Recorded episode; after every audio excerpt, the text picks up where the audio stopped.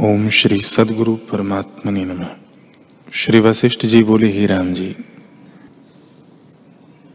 वह कौन वस्तु है जो शास्त्र अनुसार अनुद्वेग होकर पुरुषार्थ करने से प्राप्त न हो?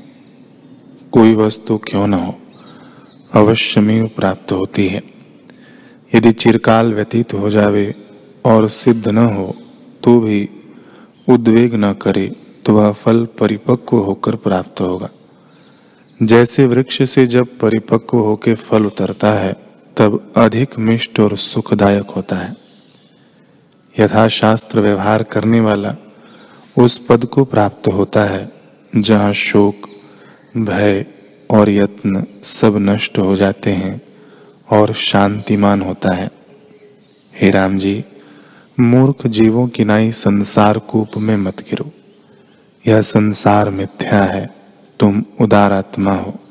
उठ खड़े हो और अपने पुरुषार्थ का आश्रय करो और इस शास्त्र को विचारो।